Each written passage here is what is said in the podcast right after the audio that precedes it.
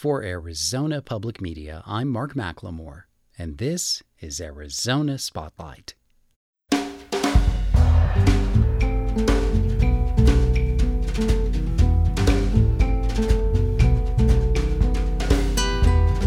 Coming up, a conversation with Jen White, the new host of 1A, about how she stays focused on the topics that America most wants to talk about. Hear voices calling for change from the July 4th March for Justice in Tucson. And Doug Cosmo Clifford, the drummer from Creedence Clearwater Revival and a resident of Scottsdale, shares the discovery of an unreleased album he made in 1985. Those stories are next on Arizona Spotlight.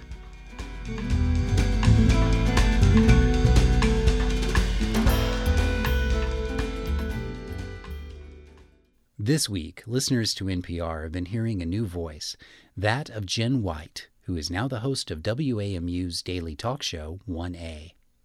White comes to this position after more than two decades as a journalist, producer, and radio host, mostly in Chicago. From her bio, I learned that she and I share something in common. We are both fans of science fiction. Knowing that she was going through a long afternoon of doing radio interviews with NPR stations around the country, I decided to start our interview with a question that I thought Jen White might enjoy. Hi, Mark. Yeah, this is Mark. Hey. Hi, Mark. How are you? Hello, Jen. So nice to meet you. Are we Likewise. are we hitting the ground running and starting the interview? Sure. Yeah. How about that Watchmen series, huh? It's amazing. I love it so much. it was. Are you serious? Is this like a real question? Because I I could talk about Watchmen. It was amazing. Uh, we yeah. Why don't we do that? Um, because I saw your science fiction credentials and I was impressed. Watchmen is such a layered show. Um, the way we identify who's a hero and who's a villain, um, how those stories get crafted and told. Um, you see uh, an alternative history where, you know, the massacre of black people in Oklahoma um, actually isn't forgotten, and it's been forgotten by so many people um, today in, in our reality. Oh, I could talk about Watchmen for hours, but I don't work on that show. I work on 1A now. That's what I hear. That's pretty exciting. So, Yeah. um, what do you think is the most important thing about the resources that you now have at your disposal, um, heading up the desk at 1A and conducting the interviews? Uh, Jen, how much are you involved in choosing the topics that you're going to feature on 1A? Oh, I'm I'm involved, but we've got this wonderful group of producers um, who come together, the whole team, the executive producer, the senior producers, and and we all sit down and we pitch.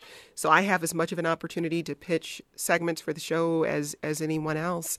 Fortunately, we've got this incredible group of creative, uh, passionate producers who bring great ideas to the table, and um, you know we we make those decisions together.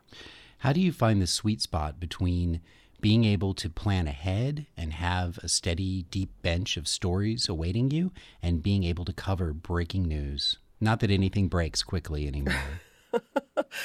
Uh, really, I mean, how much can you prepare for, for breaking news, right? Sometimes you'll have the backstory and you'll have some idea that something's coming or there's a sense that something might come, and so you can kind of prepare for it. Other times, something comes completely out of left field and you just have to respond in, in that moment and, and try to ask the right questions and, and get the right experts on the line to answer those questions. Um, in terms of preparing for, you know, the show on a weekly or, or monthly basis, I usually have a stack of books that have sticky notes on them with a date so I can pace out my reading, you know, as we're talking to authors. And, um, you know, the producers do a really good job of, of culling down what is often a large amount of information and, and giving me the essentials so I can start my research from that place. I'm not trying to trying to, to build it all on my own. I can't tell you how important a production team is for, for a show like this because the producers are essential to helping me just stay prepared because I can't do it on my own. How do you balance uh, accidentally creating a false equivalency between a vocal minority on a subject who is getting the spotlight because they are, you know, the squeaky wheel at that moment and giving fuller perspective to a story?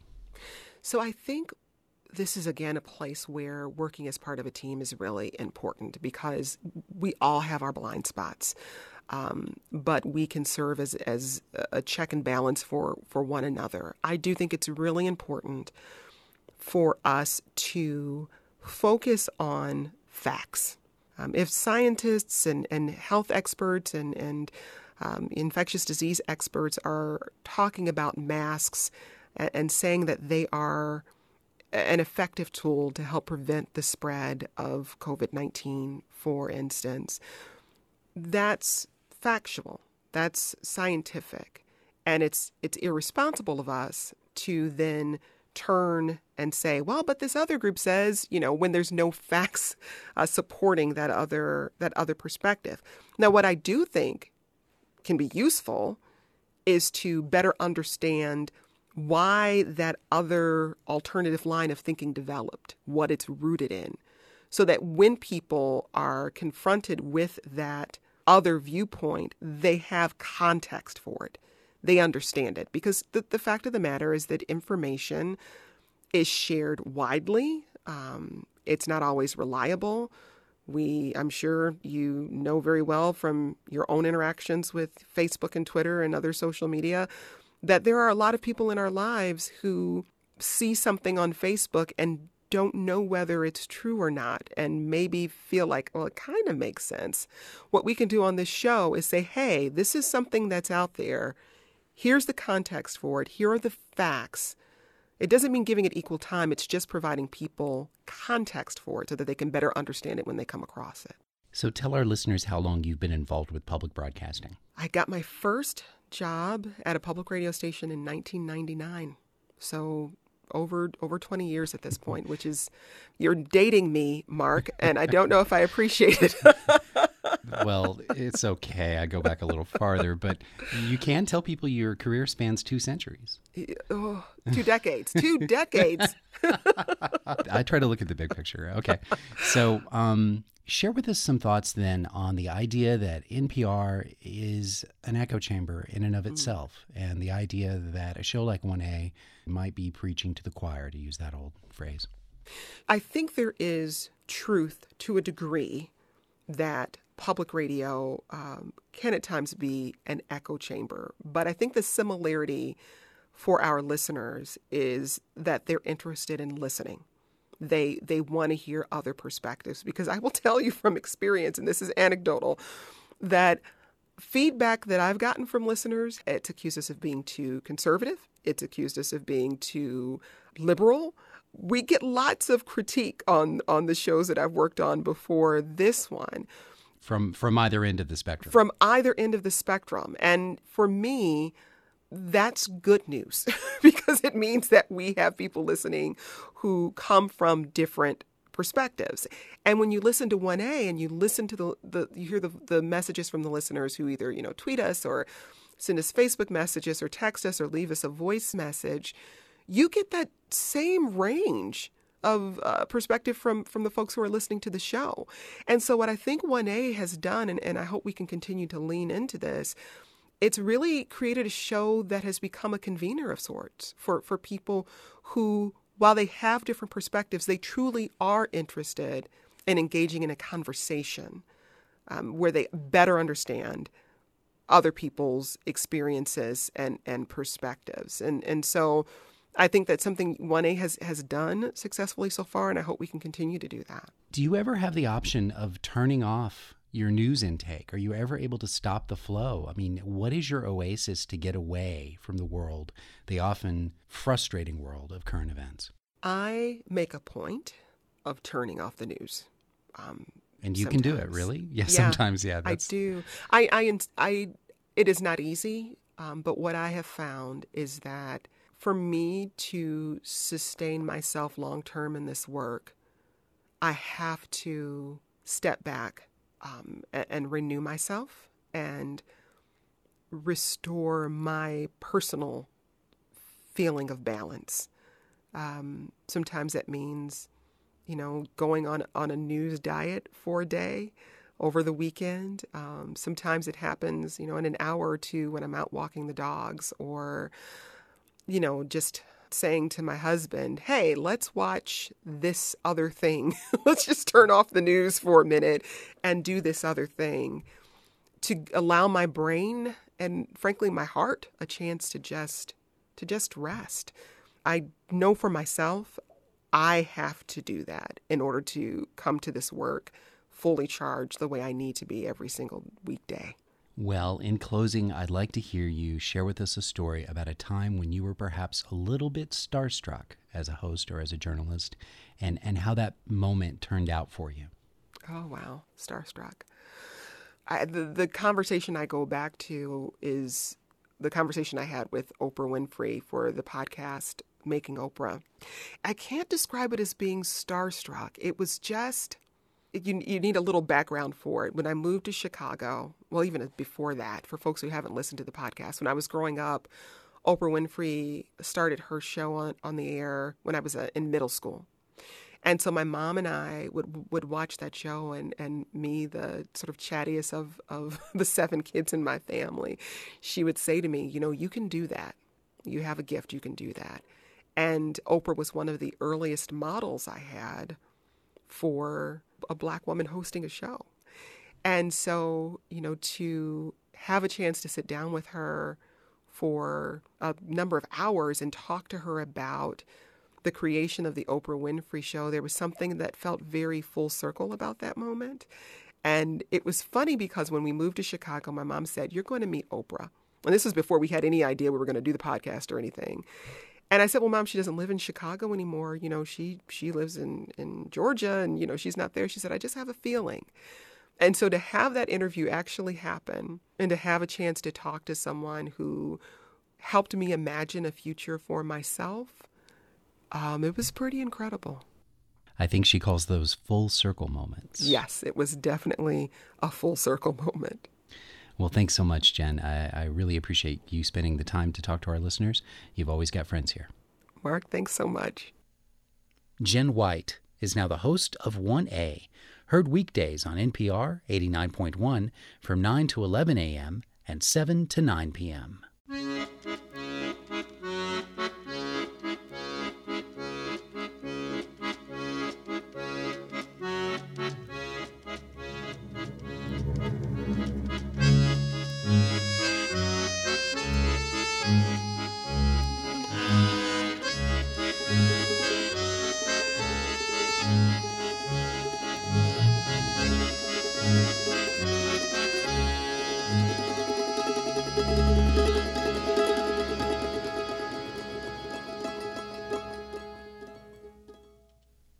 Usually, it's all about parades, cookouts, and fireworks. But this year's Independence Day observance during the COVID 19 pandemic felt different. Many traditional activities were restricted or canceled, and some Tucsonans preferred to protest instead of celebrate. In the 104 degree heat, around 100 people, all required to wear face masks, gathered in Catalina Park. From there, they peacefully marched into downtown Tucson demanding liberty, justice, and equality for all human beings. Elisa Ivanitskaya was there and talked to some of the participants.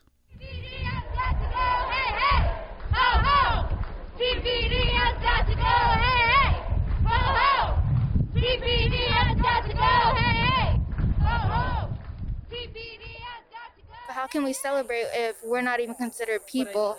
Because those who signed the Declaration of Independence own slaves. And people are in cages right now. People are suffering right now. People are going missing right now. And we're out here fighting for our rights. So we should not celebrate independence if we don't have it. It's hard to celebrate today as Independence Day with um, immigrants and with ICE and, you know, people being literally being trapped in cages as well. It's affects everybody, which affects me. As long as I live in an unjust system, that affects me. If it affects my neighbor, it affects me, period. It's evident that we have an issue with, you know, a system that is racially biased. Statistically and empirically, the data shows that yes, there is a systemic bias towards African Americans. And that's what we're here to challenge. We want to see an end to that. That's not changing in America in any negative way. It's not taking from America. We're getting rid of something from America's core values and beliefs that has existed for a long time. It's really important for us to show up for our community. And with everything that's happening right now, I feel like it's totally out of line to be celebrating something like the independence in America, even though it's been proven that there are many people that still live under the oppression and rule of white supremacy. And I'm saying that as an immigrant, I'm saying that as a woman of color, as someone who is part of the LGBT community, that there's too many minorities that are oppressed for us to celebrate America being freed. On a personal level, I'm terrified of coming out here, of seeing all these people come out here. Because I want everyone to be safe and I don't want anyone to get hurt because of racism. No justice, no peace. No racist police.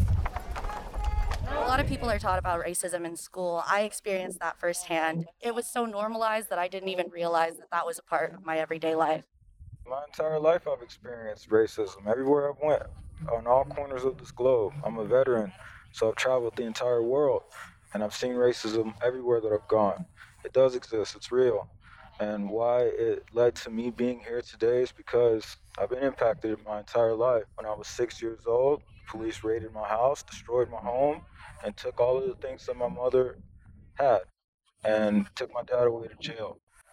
Uh, another case, when I was about 15 or 16, I'm about 100 feet from my school. I'm walking to my school.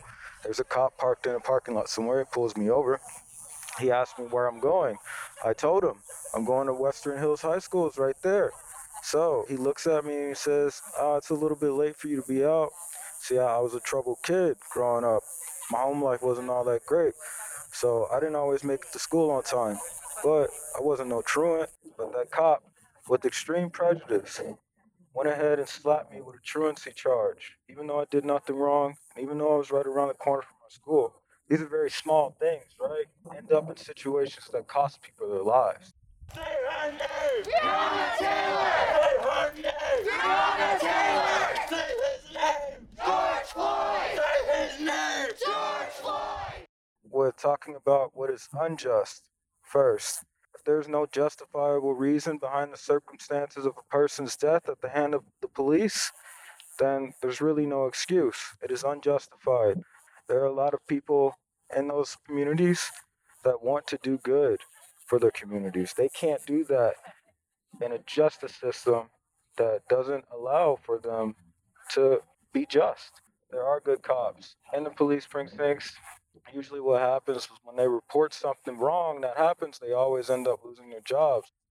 This isn't the first time that we've been talking about these issues, but it's really, really important that everyone stands in solidarity with each other. And just because I am not a person of color or an indigenous person doesn't mean that I shouldn't care about my brothers and sisters in this life. I may not have the right to vote, but I want to spread awareness and make sure that other people do because we don't want people like Donald Trump to be in office. We don't have to live in a world with racism. We don't have to accept it. We can't choose to take a stand against it. This is what community looks like. Show me what community looks like. This is what community looks like. Black lives matter. Black lives matter. We heard the voices of Alyssa, Isabel, Devil, Nolani, and Haydn, recorded at the March for True Liberty and Justice for All on July 4th in downtown Tucson. That audio postcard was produced by Elisa Ivanitskaya.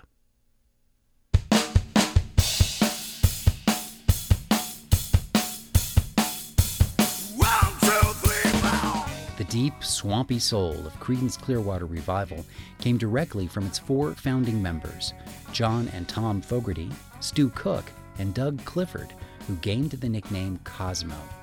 Over the course of the 1960s, they went from being Beatle fans in a garage band to headlining at Woodstock, ultimately charting with 16 hit singles. Cosmo Clifford and Stu Cook continued the CCR tradition in their own band until just last year, when they performed their final tour as Creedence Clearwater Revisited.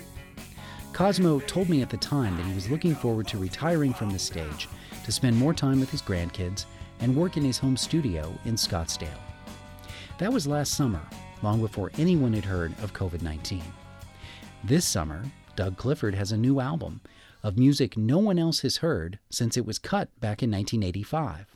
It was something he rediscovered during a little pandemic downtime cleanup. Thank you.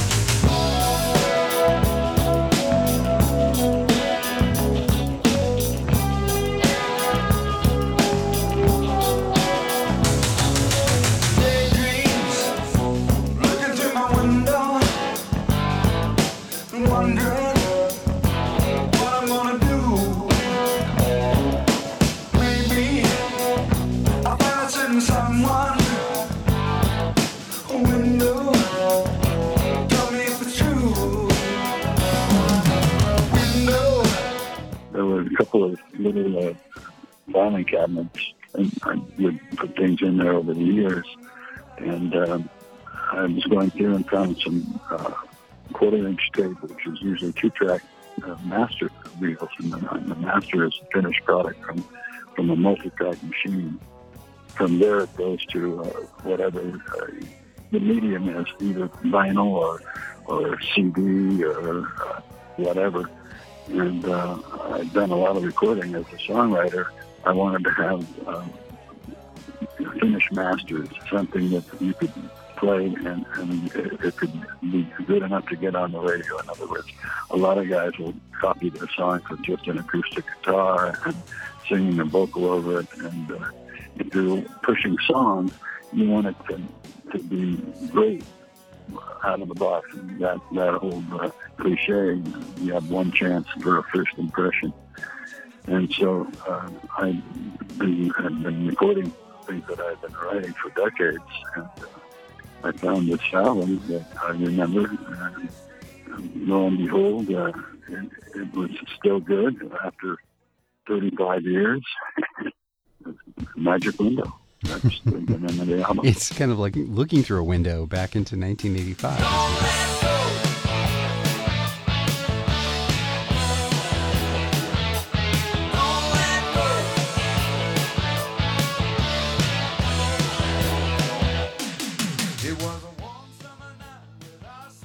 How did you balance being the frontman as well as the drummer on your album? I did the lead vocals uh, after the basic tracks were done, so I didn't try to to, to sing a, a finished uh, product and, and play. It's tough, but you know the key, the key to that is having guys that, are, that, are, that you know and, and you trust, and uh, you, you have a good uh, line of communication. And so what I would do is I would you know play my my basic tracks, and then I would kind of skip along where, where we were in the, in the verses and, and the choruses, but not sing the, maybe the whole thing. The main thing is just to keep it simple. Yeah, you know, you got used to, to that to that method it served us well.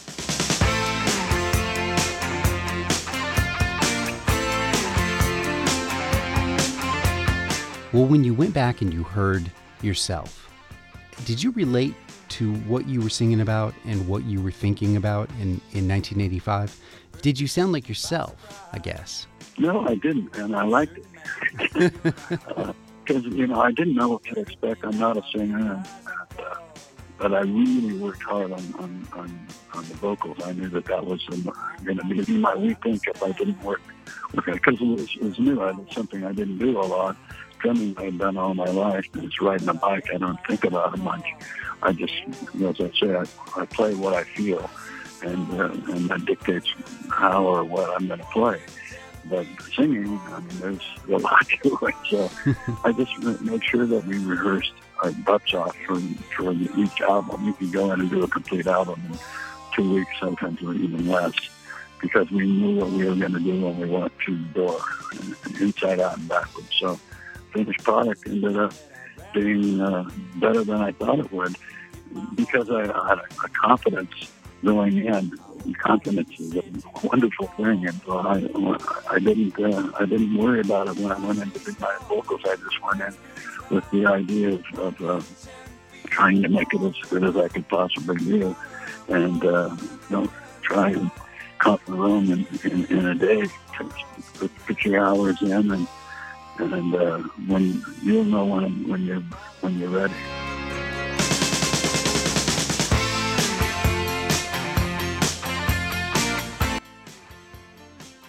Doug, I'd like you to pick a song and tell us a little something about it as we listen to it going out here. Well, uh, I, I, would say uh, Don't Leave Me Alone Tonight uh, would be the one I would pick. It's a ballad and, and, and, and a love song. And Creedence never did a single love song. So I have multiple love songs it. And as a, a, a medium for, for music in general, love is probably the single greatest thing being written about continually throughout the beginning and, and, and now and who knows how far down the future. It's a, it's a great, uh, great thing to, to uh, think about, and it, and it has so many different uh, twists and turns. There's good love, there's love at first sight, there's bad love, there's uh, love that is fading away. Uh, you know, there's all these things around the uh, four-letter word the word love. And then, boy, I'll tell you, Dionne Warwick uh, was right. What the world needs now is love, sweet love. There's more, that's one thing that there's just too little of. You know, that's that's a great line with the, the pandemic and, and uh, the civil unrest we have in our, in our country right now, the division. Well, you could sure use some more. So I, uh, I will continue writing about that, that subject.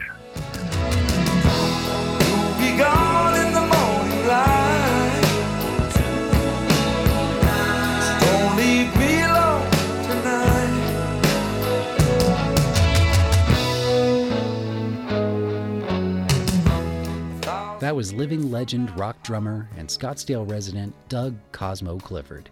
He talked about his almost lost album, Magic Window, recorded in 1985. You can find a link to connect with Cosmo on the Arizona Spotlight page at azpm.org. Thank you for listening to Arizona Spotlight. This show originates from the AZPM radio studios. AZPM's interim news director is Duncan Moon. The music is by Calexico. The production engineer is Jim Blackwood. The assistant producer is Elisa Ivanitskaya. I'm producer and host Mark McLemore. Arizona Public Media's original programming is made possible in part by the Community Service Grant from the Corporation for Public Broadcasting.